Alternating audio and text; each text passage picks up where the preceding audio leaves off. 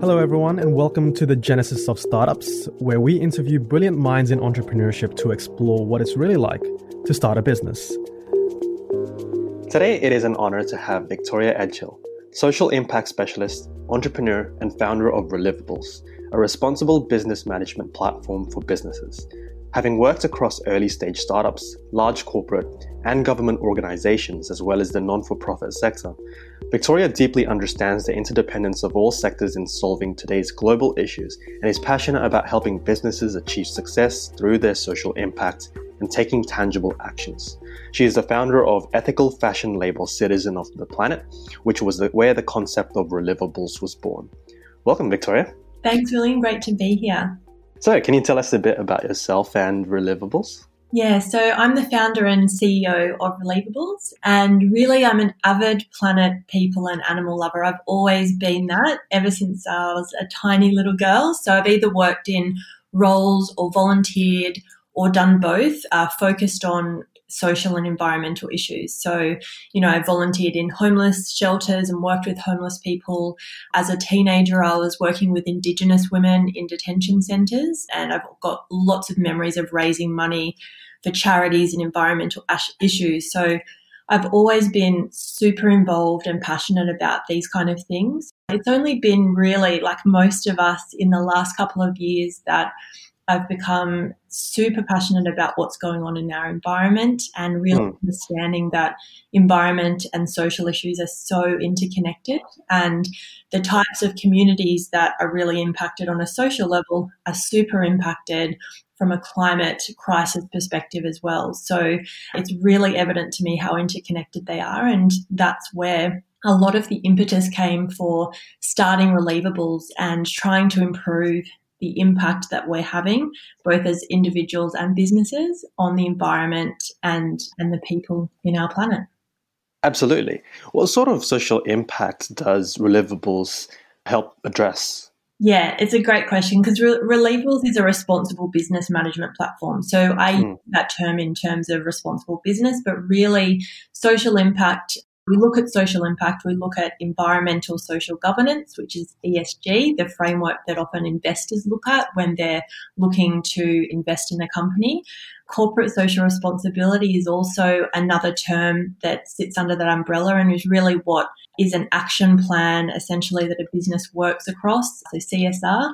Social impact might be looking at making sure that your workers are paid appropriately, that the impact of your material and toxins that are you know being put into the water from dyes from fabric that if you're a fashion label those kind of things how that impacts the workers who are then using mm. water and making those clothes all of those types of things the factories that they work in so social environmental issues it could be around your workers and how you support them during crises like covid so those are the types of issues that we look at but it's really very broad yeah, absolutely. So it's about going through the whole business and looking through the supply chain and everything about the business to ensure that its impact is essentially compliant with these standards.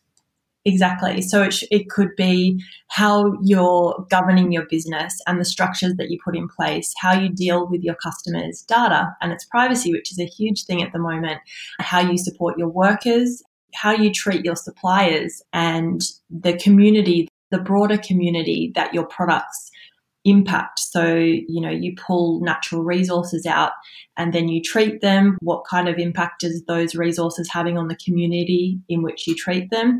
And then you sell them to customers. How are you actually selling to customers? How do you market to them? And what do you do with your products at the end of its life cycle? There's a whole momentum around product stewardship and businesses being responsible for not just the making of products, but actually at the end of, of life, what do you actually do with them? And that's the huge movement that's growing at the moment around product stewardship. So it encompasses everything really. So it's a huge topic. Absolutely. That's really amazing. I mean, climate change has been headline news for years now. I think recently, for the last couple of years, there has been a huge push towards transparency, ensuring that your impact is positive and a greater responsibility that people have towards businesses nowadays, more so than the past. You know, as someone who started a social responsible platform with like Relivables, do you find that the actual impact that businesses are making nowadays corresponds with the news that's out there? So are businesses actually changing? Is what I'm trying to say. As in, do you, th- yeah, I mean, I think businesses are definitely more aware of their impact. I'm an avid, an advocate of businesses. I really believe in the power of business to solve problems. They're incredibly innovative and they create a lot of amazing things in the world. But I think what we've not always focused on is the actual the impact or the negative impact that business has. And I think over these last, you know, decades or especially the last few years, consumers and investors and employees are all looking much more closely at how businesses are operating mm. and the negative impact that they're having and asking them to take responsibility for that. And they're expecting them to take more responsibility. You know, we look at customers, there's lots of reports out there now, but you know, the latest stats that I've seen, at least 74% of customers say that brands should be taking a stand on social and environmental issues. And they shop and they, they vote with their dollar with brands that are actually taking a stand and not just greenwashing, which is just saying that they're environmentally friendly when they're actually not doing the work, but mm. they are being responsible, then, you know, there's a huge amount of customers that are, are choosing those brands over ones that aren't. And then employees is a huge one as well. 66% of employees at least are unsatisfied with the type of action that their companies are taking on major issues like climate change, like you're saying, or data privacy, or how they treat their workers. So if businesses these days want to attract and retain top talent, particularly the younger generations who are so passionate about this and are really wanting to live their values and their purpose, not just at home but at work, then brands really need to take this on board. Mm, absolutely. So, if I'm hearing you correctly, the whole idea is that taking a stance on responsibility as a business isn't something that's just purely discretionary and it's something that's nice to have, but rather consumers and investors are all looking towards businesses to take responsibility. And in the near future, if businesses and startups don't be aware of the sort of impact they're making around the world, then they'll just, I guess, fizzle out and won't survive, particularly with the new younger generation.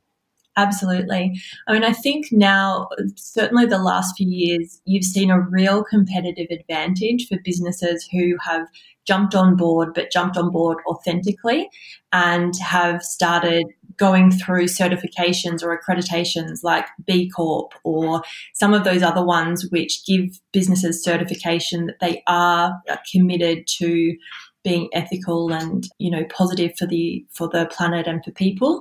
And you've started seeing consumers and investors flock towards these types of brands. So even over the last two years since starting Relivables i've seen a huge change in the way that businesses are talking about and wanting to be involved in it. Businesses that i thought never would jump on board are really taking it seriously. So mm. people can start to see investors can start to see particularly there's a lot of research that's coming out at the moment that businesses that are taking environmental and social impact seriously are actually proven to have a longer term viability and are much more profitable over the long term. So we're starting to see that you can do good and do better by it. So hmm. really exciting, exciting to see, and and it's being proven in the numbers. Yeah, that's amazing. So, what about for startups that may not necessarily be so obvious in terms of what sort of positive impact that can, they can make. So, for example, a software company, what can they do to ensure you know they have positive impact? Yeah, definitely. I think I get that question a lot because businesses think, well, I don't make a product. It's not about, you know, creating recycled content or that kind mm. of thing.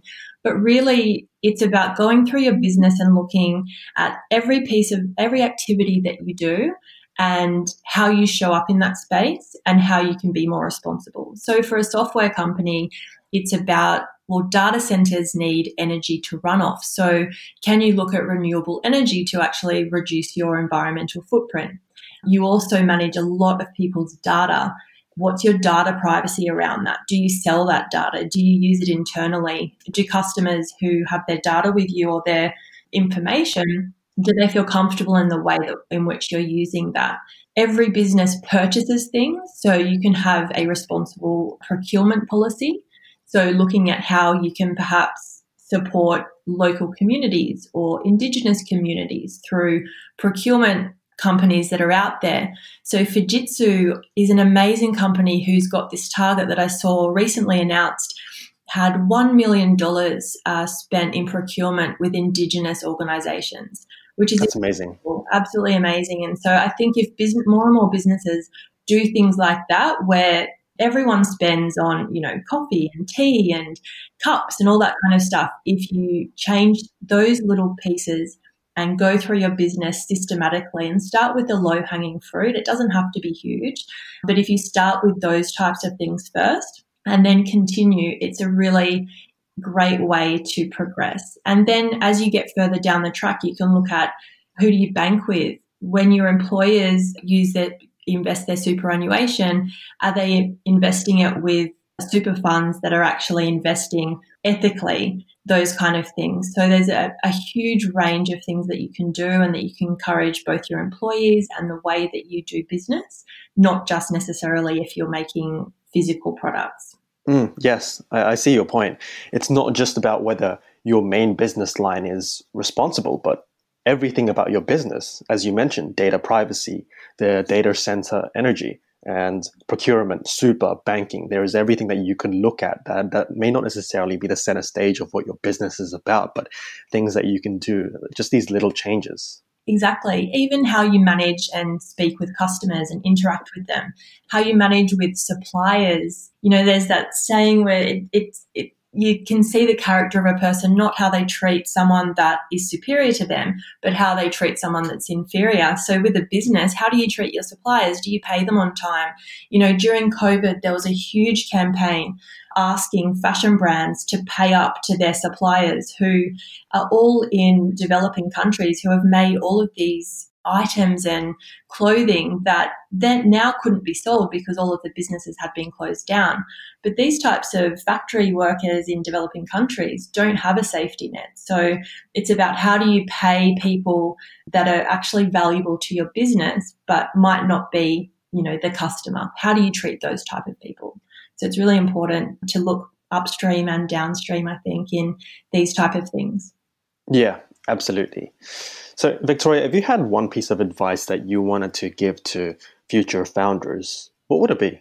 I absolutely believe in working on yourself first, particularly if you're a sole founder like myself and you're bootstrapping, so you don't have a, a huge amount of people around you day to day. You definitely have advisors, but you need to really work on yourself. And by that, I mean who you are personally. You know, what are your pitfalls or your limiting beliefs or what's your values? What is your personal purpose? What do you love doing? What's some of the programming that you've taken on that impacts how you show up as a person? So I really believe in you need to work on yourself in order to be the best person in a business because how you do one thing is, is really how you do everything. It's there's no delineation really between personal and business person, you're the same person, you just show up slightly differently. So it's really important, I think, especially when you are the business or the loudest voice in the business,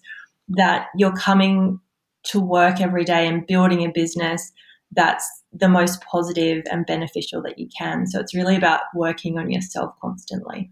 Mm, absolutely. Because you, as a founder, is so connected with the startup you're going to create, it's so important that you work on yourself as a person, whether it be working on your values, your passions, because as you mentioned, how you do one thing comes across with everything that you do.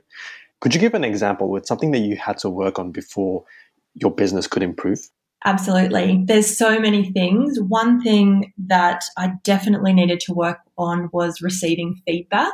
Mm. I'm really bad at receiving feedback when I was working with other businesses. And I remember many of my managers, actually one in particular, would give me feedback. And one of the principles that he had in the business was that everybody gave everybody else feedback in the business. It doesn't matter who you were because it's really important to be able to give and receive feedback. And so I was really bad at, at receiving it. And I would get defensive and focus on the negatives and be really down on myself. And when you're defensive and you can't receive feedback, you can't be the best employee that you can be. You can't be the best manager. You can't lead people in the best way. You can't be a great business owner or, or a supplier, or you can't be a great partner in your relationship or a family member if you can't receive feedback. So that was one thing that I really had to kind of work through. And this is what I mean about working on yourself. It's it's not about just one day going, okay, now I'm going to be good at, at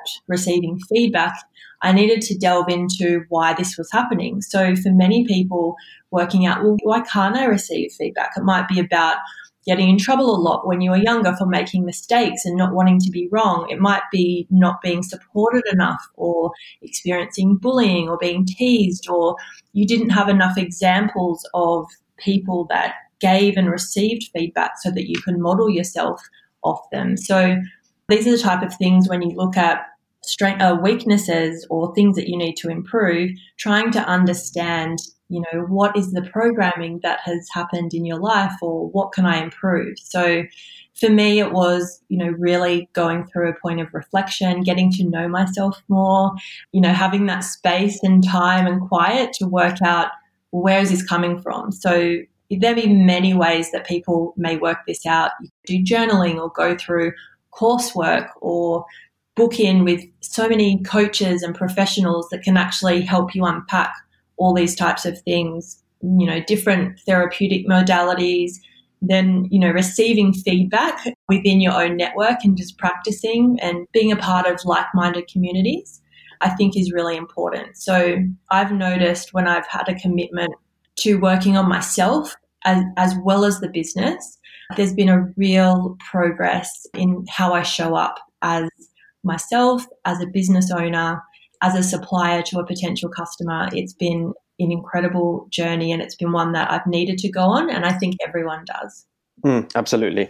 100% I feel you with receiving feedback. I think everyone struggles with that at some point.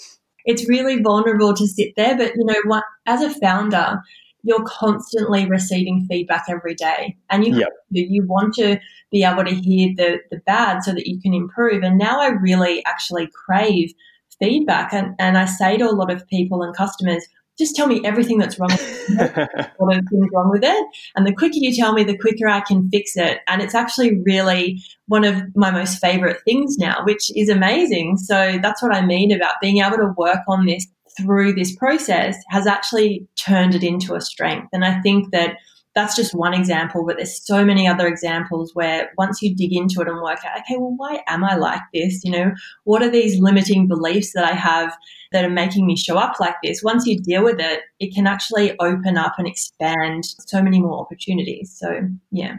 Definitely.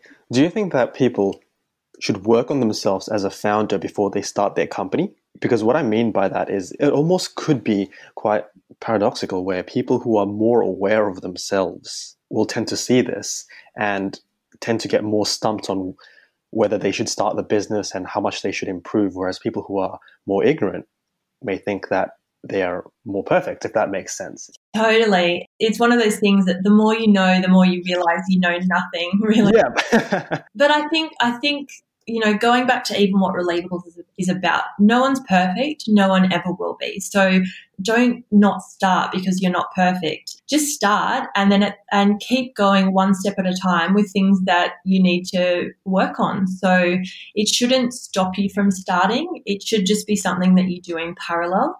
And the more that you work on things, your business will really benefit from it. So absolutely shouldn't be something that you're afraid of doing. Just get in and start. Mm, absolutely. It's not about being perfect, but about continual progress.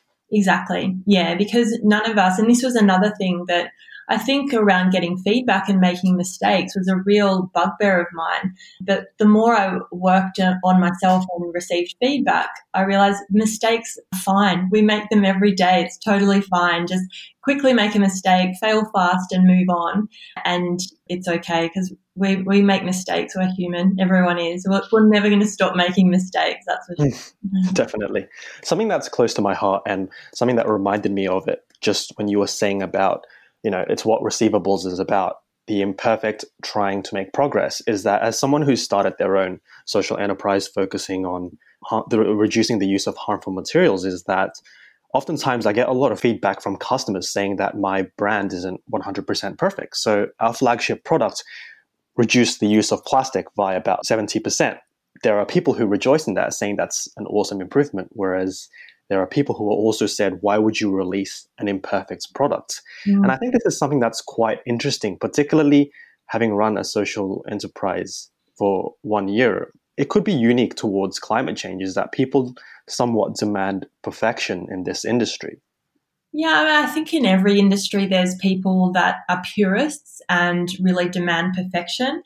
I'm really of the opinion that you need to start and take tangible actions. And again, no one's going to be perfect and no one is perfect. And, and business is exactly the same as a person. No business is ever going to be perfect. And if they say that they are, it's probably either, you know, a blind spot of theirs or it's not true. It's potentially nothing. Yep. So I think the most important thing is to be showing and demonstrating tangible action that you're actually moving forward, that you're not you're not sitting at 70% for the last 10 years when the rest of the industry has moved on, then there's probably an issue. But if you're constantly trying to improve and move forward and take genuine action and customers can see that, then I think that's really important. And most customers, I think, really do appreciate that. Hmm, I get your point. And lastly, Victoria, what are some challenges that you've faced as a founder and running Relivables? Yeah, many challenges. I'm a sole founder that's bootstrapping, so time is always a really issue. So I think I just need to keep, you know, we in these instances we just need to keep getting great people around, getting different voices in the room to make sure that you're not in an echo chamber and really trying to understand what is the most important and urgent thing to push the business forward at this point in time and let everything else go at that point in time and just focus on that that one thing. It's kind of the saying someone told me ages ago, how do you eat an elephant? It's one bite at a time. So just forget about the rest of it. It's just one bite, keep doing that, do the next thing, the next thing, and look at what's urgent and important, not just being distracted with busy. So that's been a huge one. And being surrounded by mentors and people that think differently to you. The most valuable feedback I've gotten are from people that don't understand my industry, but the advice could be applicable to the way that I'm going to show up and operate. So it's getting a really wide variety of advice. I think sometimes you know, in today's society, we're in echo chambers on social media and in everything. We like to be surrounded by people that think the same way as us, and sometimes mm. really frustrating to to hear people and just not understand where they're coming from. But it makes you a, a more rounded person, and I think particularly as a business, when you're developing and delivering a product, and you're trying to be the most positive and best product and have the best impact in the world, then you have to understand every person's perspective. So that's been really important for us as well. Absolutely. I really love that. Well, thank you so much for being a guest today, Victoria. Thank you. Thanks so much for having me, Will. I hope the audience has found what you said today about taking smaller steps towards progress and working on yourself as a founder incredibly valuable. If you'd like to learn more about Victoria or about Relivables, feel free to drop us a line on LinkedIn, Facebook, or Twitter. Until next time.